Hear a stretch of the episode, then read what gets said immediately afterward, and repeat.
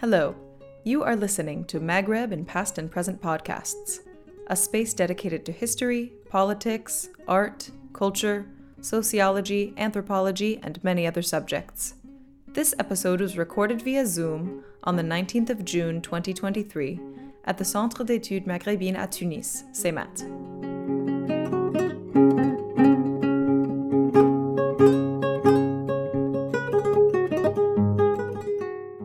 Podcast, we welcome art historian, publisher, and curator Morad Montazami, who discusses his recent exhibit at the Tate St. Ives Museum, presenting a lecture entitled The Casablanca Art School Platforms and Patterns for a Post Colonial Avant Garde. I'm very happy to be with you because I know that your group already gave way to a lot of interesting uh, discussions and gatherings and podcasts. I'm also very happy to be now part of it. And also, in order to try to intercross our different research, focusing on North African modernisms and art histories, but also beyond, I guess. So, let me first begin with a broad visual track of the Tate St. Ives exhibition as if we were just going through it to give you the visual landscape to all of this. So, this is the list of the artists exhibited when you enter the first room of the show. And the list of artists is very important because it's containing our approach to the Casablanca Art School with the basic idea that we didn't want to look at it as you could say a group, because a group as such would mean something probably more coherent and cohesive than what their collective experience happened to be. So we rather talk about a constellation or a network simply instead of a group. And by referring to a constellation or a network, we tend also to acknowledge a kind of temporally and geographically widespread collective activities which never happened under the same number of artists or under the same initial manifesto, but actually happened through a multiplicity of protagonists, either Moroccan and non Moroccan, and especially through a variable number of people grouping with each other, sometimes six artists, sometimes 15 artists, sometimes more than that and also going back and forth between the local and the global since the beginning of the 60s until the end of the 80s. So, because of the widespread and very multiple and layered connections and groupings that existed, we rather talk about a constellation or a network of artists. And again, also include a few non Moroccan who happen to be Herbert Bayer, the famous figure from the Bauhaus school, Carla Accardi, famous Italian abstract painter, and also two artists who are Moroccan, like Chaïbia and Ahmed Cherkaoui, who are almost never interrelated with the Casablanca art school history, but we had our reasons to connect them. And we consider them like unfinished dialogues as we will see through the course of the show. So the first room beginning with a statement display of the core trio who are Melehi, Belkahia, and Chabâa, who are exhibited next to each other with very discrepant aesthetics from figurative to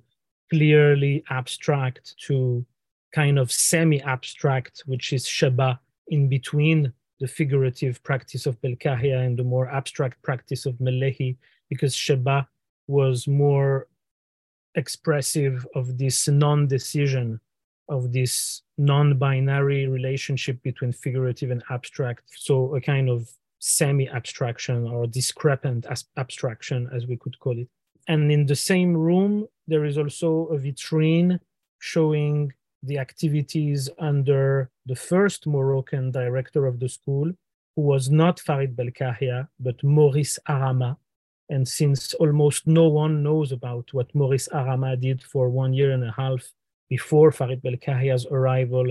in 1962, we wanted to have a small vitrine showing how Maurice Arama paved the way for some of the school's post-colonial innovations as Maurice Arama is still alive and he could share his archive with us.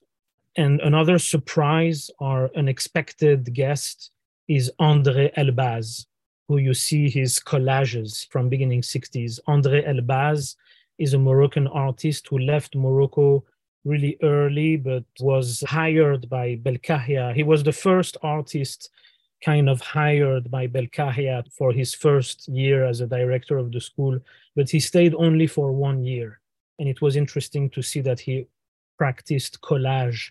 with an extensive practice of collage during that time, while you know there's not a lot of them who really explored collage, so he's quite of an exception. And Ahmed Cherkaoui here is on a yellow wall because it's the concept I was telling you about of the unfinished dialogues, which are the artists who were clearly not connected to the Casablanca Art School, but for an inspirational or mentorship or genealogic reason came into dialogue with them at some point or represented something important for them. So that's why these artists are displayed on a yellow wall, unlike all the other works in the exhibition. And then following the first introduction room,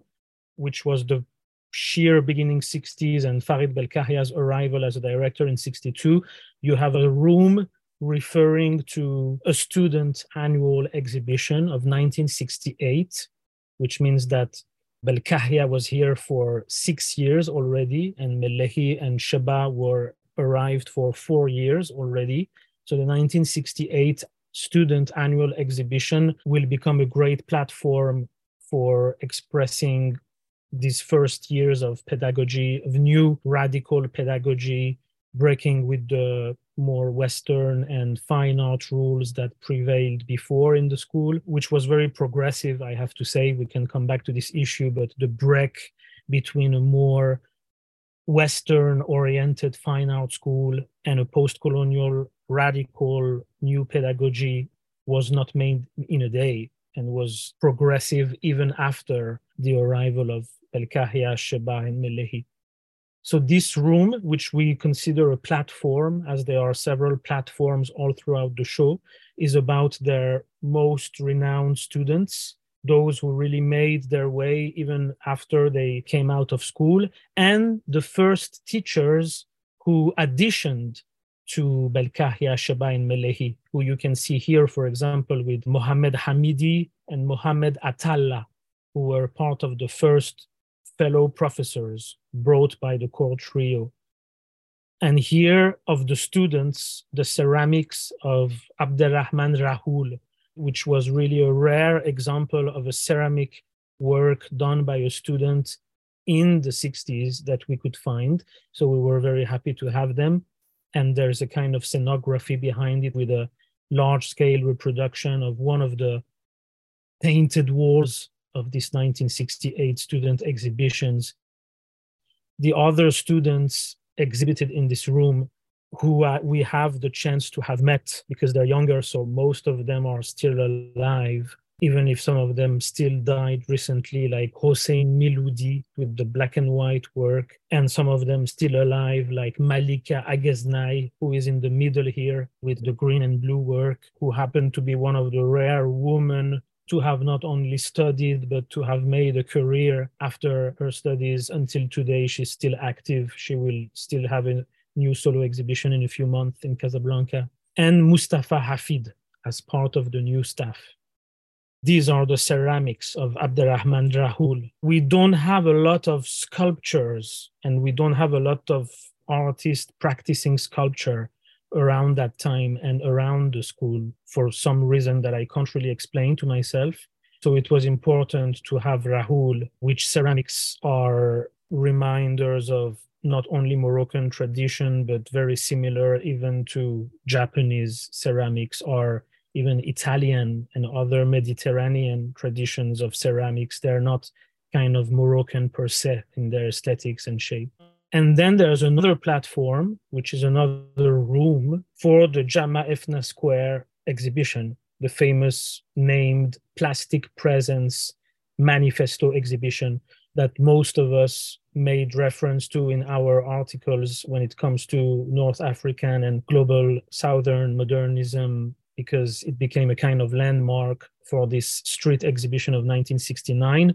bringing together the core trio and the three other fellow professors, new teachers of the school, Hafid, Hamidi, and Ataallah. So here you have a work in copper of Belkahia. The work that we have in this room are not the same works that were exhibited on the Jemaa Fna Square of Marrakesh and on the 16 November Square of Casablanca two weeks after, between May and June 69. But they're work from the same period and sometimes from the same year, so end of 60s, and very much equivalent in terms of the patterns of the works that were present on the square in 69. Here you have a dialogue between Mohammed Melehi on the left and Mohammed Ataallah on the right with very rare paintings by Mohammed Ataallah, who left Morocco in 72 for always. He never returned to Morocco and had a very overshadowed and marginal trajectory and is rarely referenced anywhere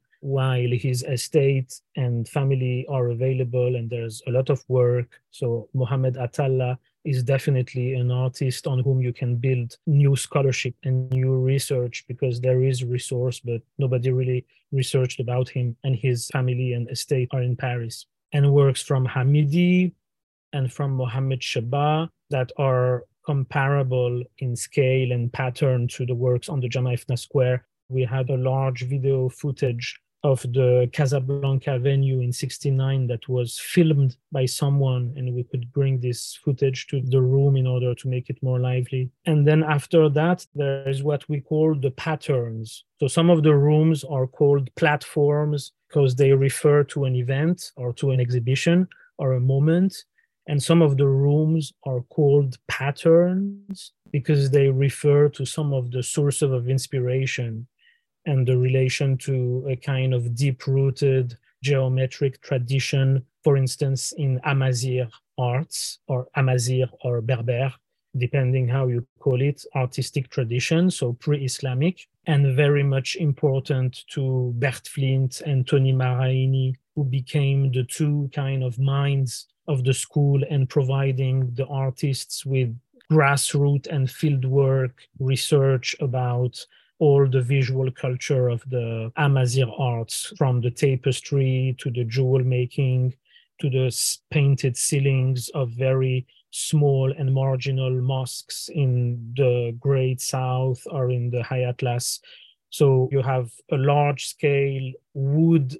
relief by Mohammed Chabâa, which is a reminder to this tradition, also in its relief plasticity, because some of the works were even commissioned by a group of architects, Faraoui and de Mazières, who began to commission the Casablanca Art School to make panels and large scale relief works for the hotels of the region of Marrakesh, which they considered integrated arts. You have a carpet that we borrowed from the Musée Yves Saint Laurent, Musée Majorelle from Marrakesh, which is, you know, one of the major collection of Amazigh arts to whom Bert Flint donated 700 carpets, 700 rugs that Bert Flint had collected from 1955 until his death. Unfortunately, Bert Flint left us not even two years ago, but he had donated 700 rugs to the Musée Majorelle of Marrakesh. And one of them is like a fetish for that research of ours because it's the carpet used as a detail on the cover of the first Maghreb Art journal, which was the school internal research report published three issues between 1965 and 1968.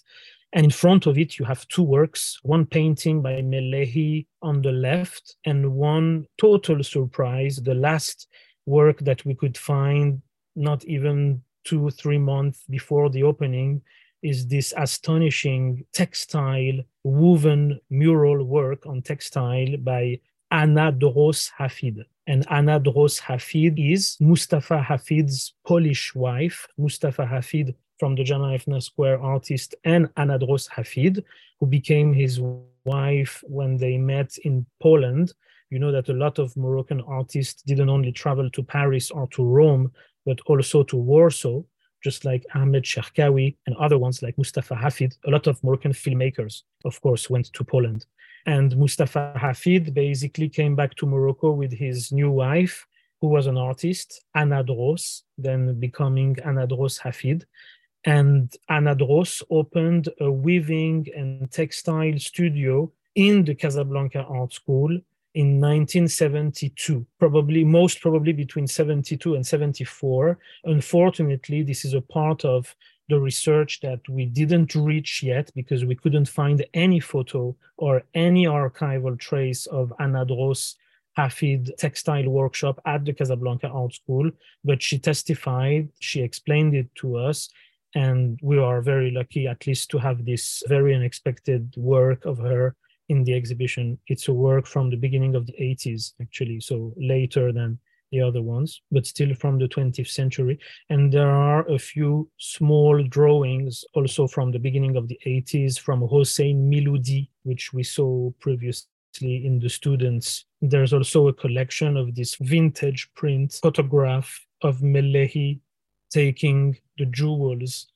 collected by Bert Flint, the Amazigh jewels, and giving them a much more objective and much more modernist context, which is a black background, which can appear as something very mundane. But if you think about it, the Amazigh jewels are never shown like this, especially at this time. The only way you can see photographs of jewel are in an ethnographic context on the woman in either ethnographic or touristic iconography and imagery. At that period of time, it's extremely rare to take these jewels on photo on a black background for their sheer objective geometric and artistic creativity and value again totally non-ethnographic context. And this is a sheer statement in itself as a photographic practice for Melehi. That's why we resized one of them bigger in order to make this relationship with the microscopic patterns of the jewels more obvious and expressive. And some other works related to this idea of creating artworks for a building, mostly hotels, but also banks or theater halls and other public infrastructures or semi-public infrastructures in which Belkahia, Melehi, Chabâa, and other ones, even Carla Accardi, the Italian artist, was invited to create one of these panels in a hotel that still exists in Tangiers. You can see here one of these is the work of Farid Belkahia, again, a work in relief, but in copper and large scale, and also the plastic sculptures of Mohammed Ataallah next to it, which he called thermoformé, as a plastic material mural sculpture in a way that he also designed both for his own optical strategies and exhibitions and for these commissions in the hotels of Faraoui and de Mazières, which was this important architect studio. Here you can see one of the maquettes of one of these hotels built by Faraoui and de Mazières next to silk print work by Hamid Alawi, Actually, these four silk print by Alawi were integrated in hotels. They were extracted from one of these hotels. And next to it, the work in green and red is Carla Accardi, the Italian artist who spent a lot of time in Morocco during the 70s. And for some reason, even in international scholarship and art history about Carla Accardi, it's kind of never mentioned the whole time she spent in Casablanca and Marrakesh during the 70s, honestly, is quite unknown to every art historian. And again, like for André Elbaz or for Maurice Arama or for Anna Draus Hafid, there's a whole research that could be made with fresh material and fresh research on Carla Accardi's relation to Morocco. Here we integrate the graphic design dimension with Mohamed Chabâa's very striking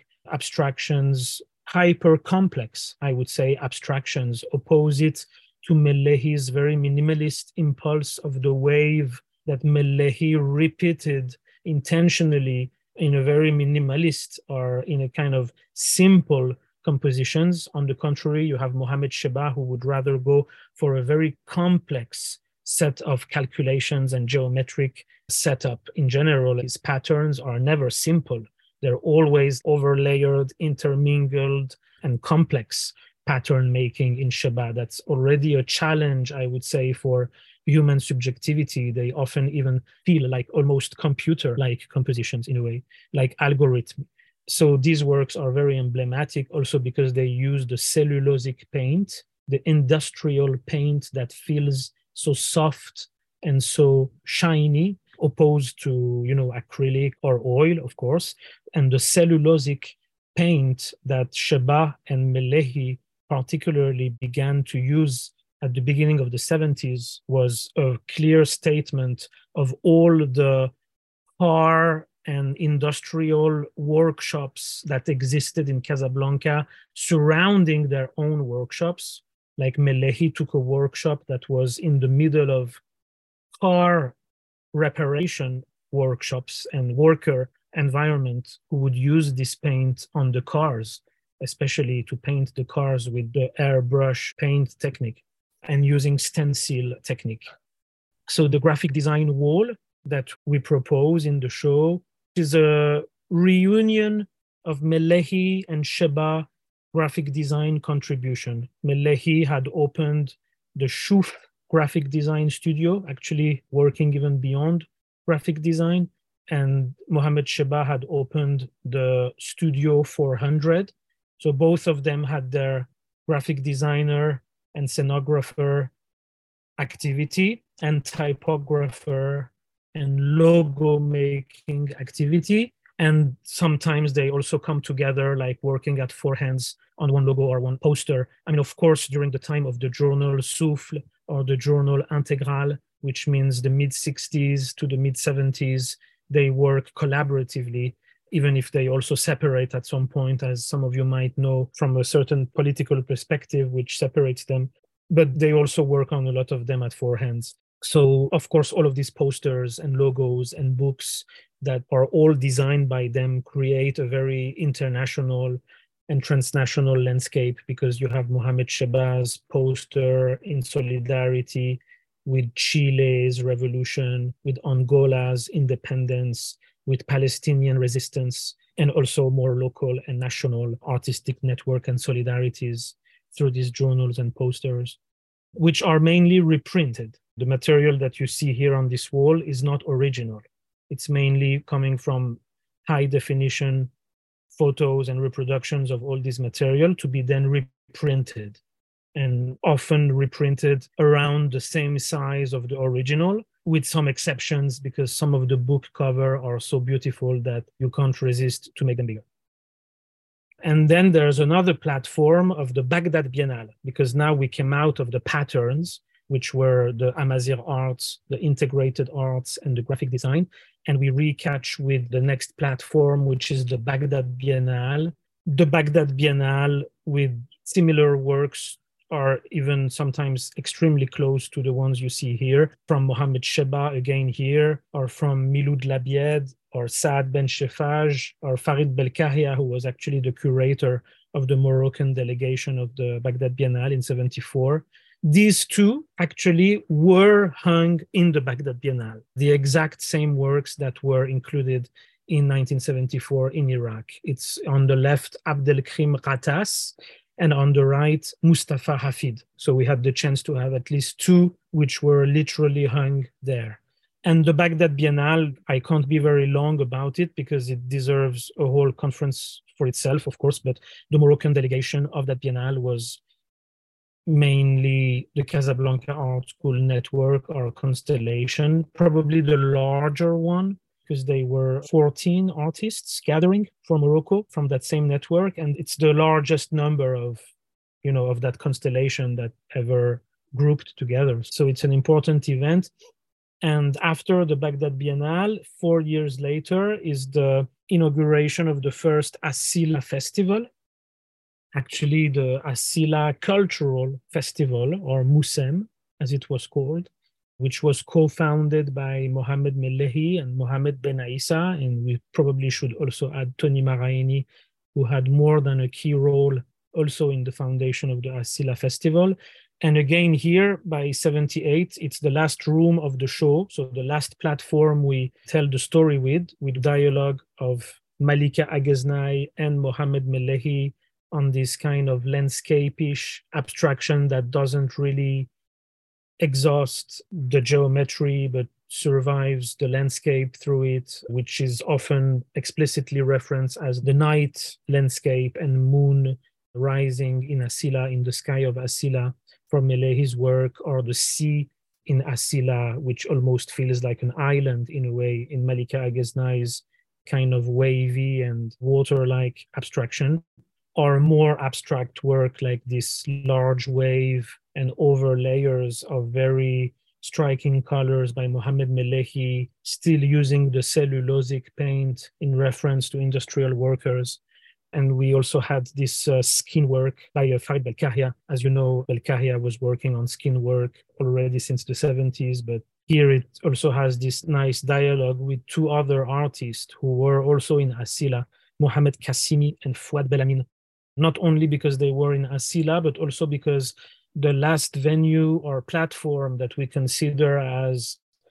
valuable for the history of this network is the Sao Paulo Biennial of 87. And the Sao Paulo Biennial will be a Moroccan representation by four artists, Melehi, Belkahia, Kassimi, and Bellamine, which almost end the show. There's also Chaïbia, the very famous self taught Moroccan woman artist, sometimes considered naive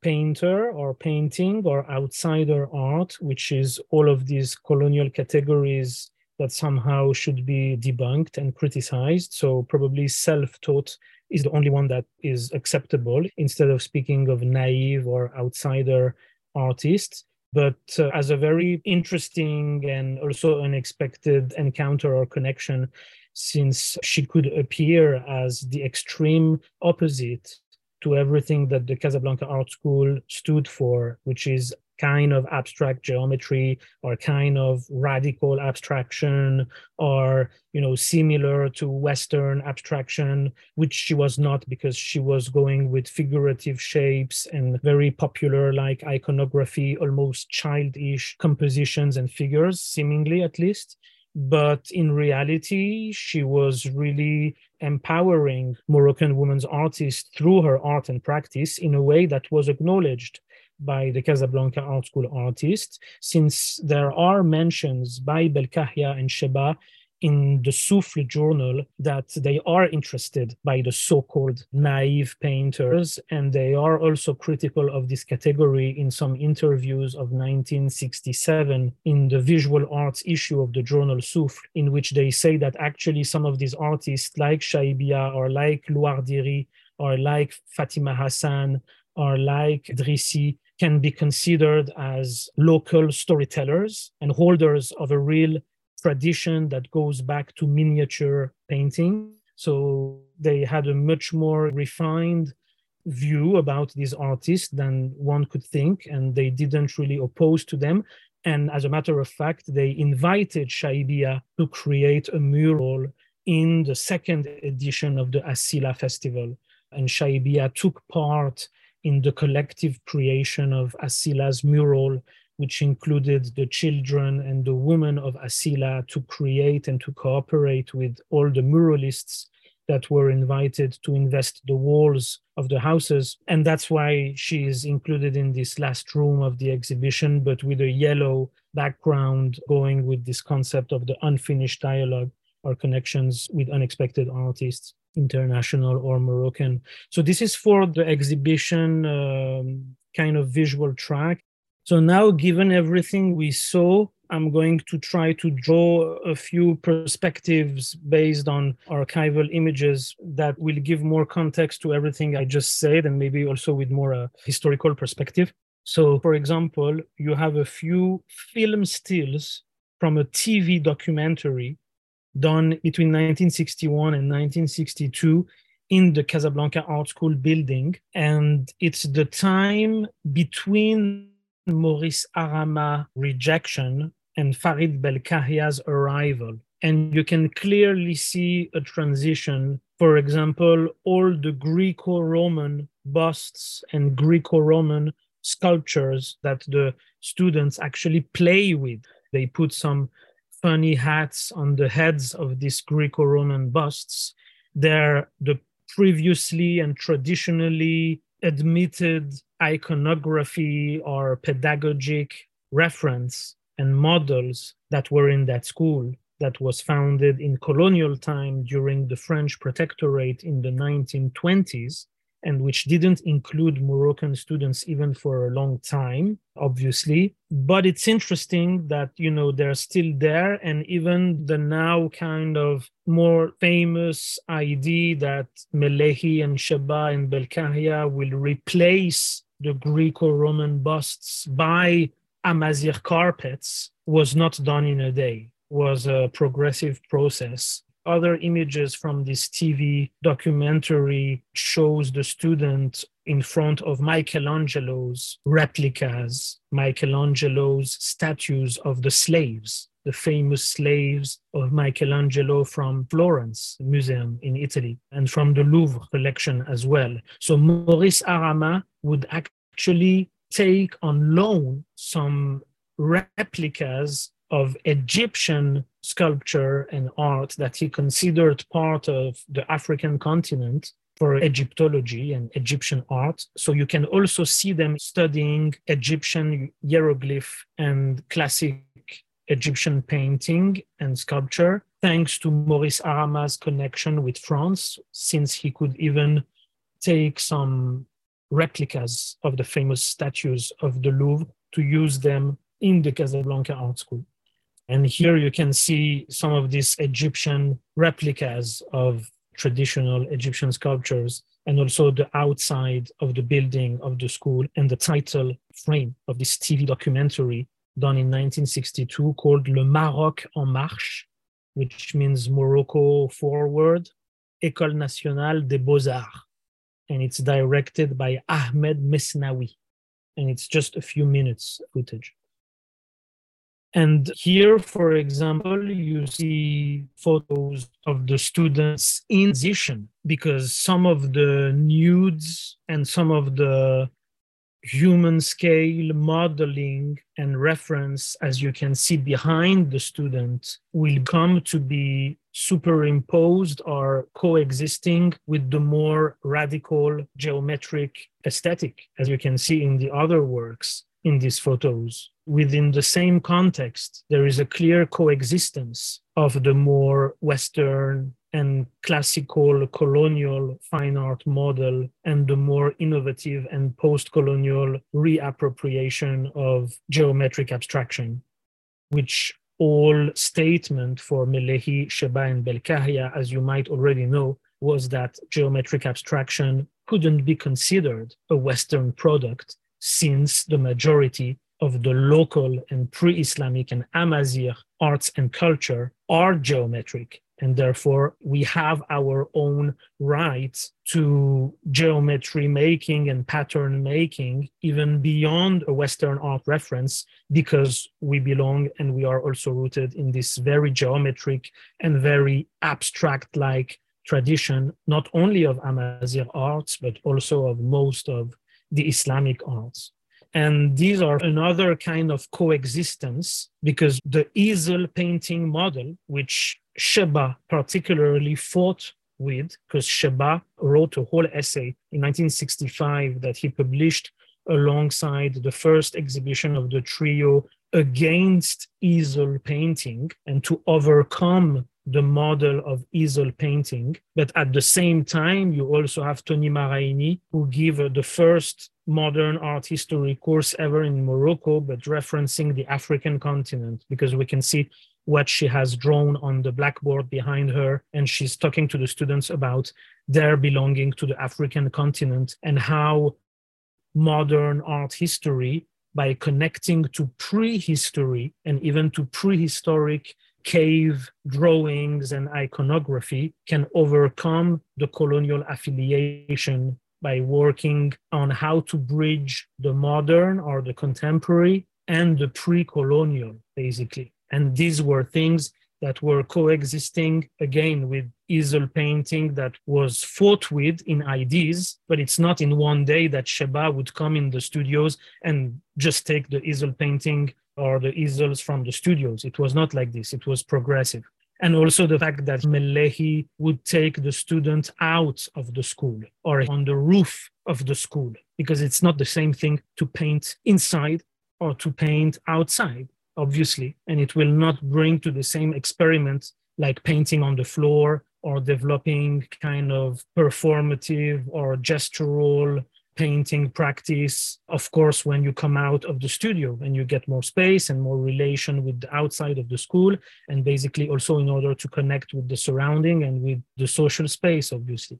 Other images of Melehi taking his students including Malika Agueznay. Again another contradiction. She still hoards her easel painting with a kind of more abstract and radical composition on the canvas that holds to the easel and in a lot of photos that we were able to collect throughout all these years, because this research began in 2014 for me. So we're talking about almost 10 years of research somehow to collect all this material, showed that the students were also very much inspired by Melehi and Chabâa and Belkahia's work. You can find a lot of patterns of Melehi or Belkahia or Chabâa clearly kind of repeated or experimented by the students when it becomes more calligraphic, coming from Mohammed Chabâa studio, who was the one who brought the whole thinking or rethinking of calligraphic and post calligraphic compositions and practice to the extent of creating an Arabic typography, which is even another step beyond the post calligraphic practice to be able to turn it into a typographic or a font for the students who were promised not to all become artists, but to also become graphic designers and integrate Moroccan society's economy and new development and modernization through a very much more diverse range of arts and craft than strictly being artists or visual artists, which is the vision defended by them that the students should also develop beyond the artist's sheer definition, but work in all fields of Moroccan society and economy, where graphic design or visual culture or letter making or pattern making can be relevant to creating a new visual culture could be implemented in, in so many different sectors of Moroccan society. And these are a collection of rugs for the most famous ones because they were printed in the Maghreb Art Journal again that they published between 65 and 68 and also these photos very interesting in terms of this more grassroots inspiration but also demonstration of how abstract art didn't belong only to the western countries is the casablanca shops and the facade which become decorated by their owners, and Melehi would just photograph them as a matter of record of Casablanca's shops and drugstores creativity for how they were painted and decorated in their facade by their owners. These are the painted ceiling collection of photos recorded by Bert Flint and Mohamed Melehi, and that will become with the rugs and with the jewels and with other reference the painted ceilings also become of the most important reference in order to rethink and reverse all of this relationship to modern abstraction or radical abstraction and where it comes from and where it belongs to you know for the fascination of melehi and flint facing the dazzling creativity of these patterns made by very marginal decorator and craftsmen who were the same worshippers of these very small mosques where you could find these painted ceilings and who were people who didn't know anything about Paul Klee or Vasily Kandinsky, but still created patterns that would remind you of even Western abstraction. So the fascination of Melehi and Flint for this kind of grassroots and unconscious vernacular modernity mainly comes from the painted ceilings and you have to imagine that all of these photos are taken like this because these are images that eventually you can see only if you really reverse your neck and look at the ceiling, basically, or literally if you lie on the floor. So it's also a very much different relationship in terms of physical involvement of the body of the viewer within these very small mosques in which all the walls were white. They were only these super colorful and creative painted ceilings on the top, but the rest of the walls were entirely white. And these are some of the moments shared by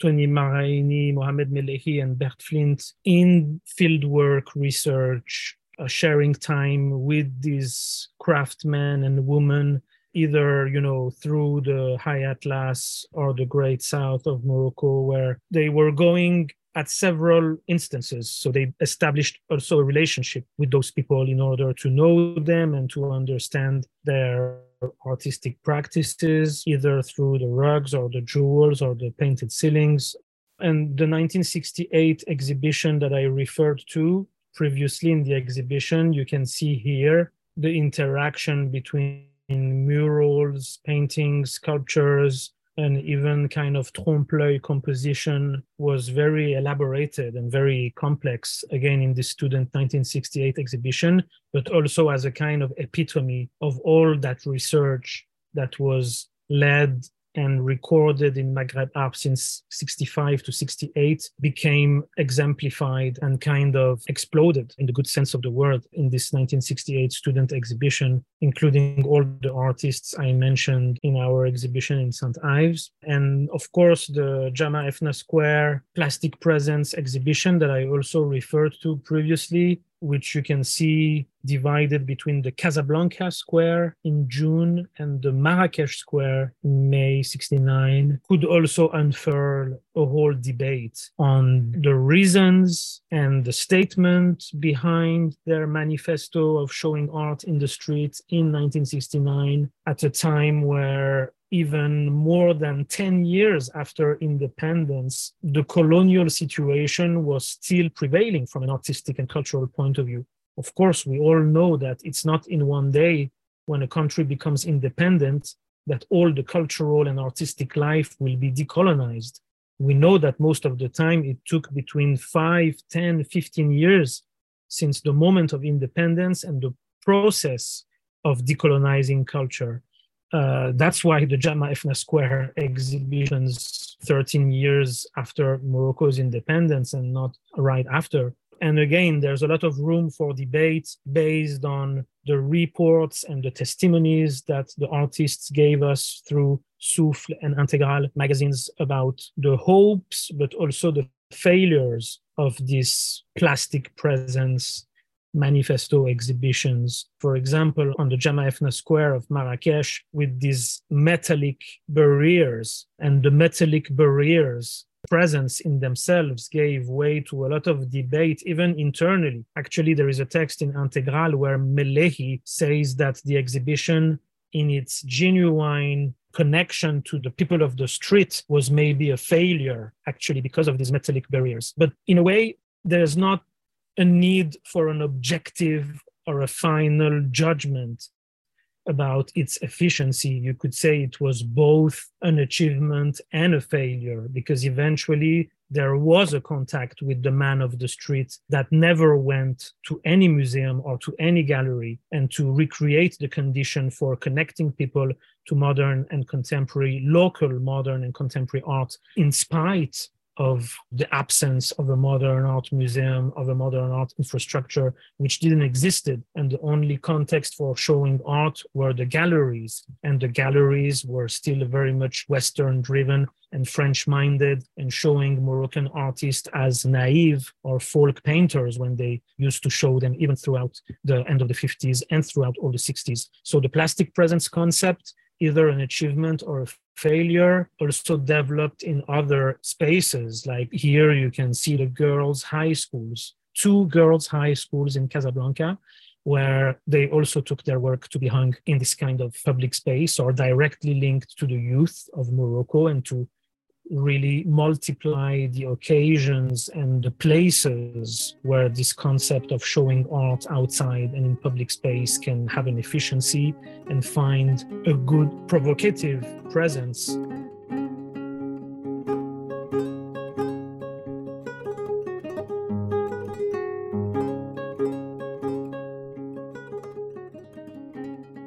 Thank you for listening to Maghreb in Past and Present podcasts.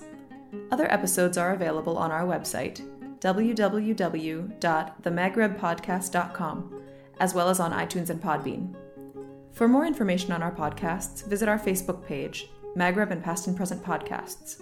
Subscribe to the CEMAT newsletter at www.cematmaghreb.org or visit the webpage of the American Institute for Maghreb Studies.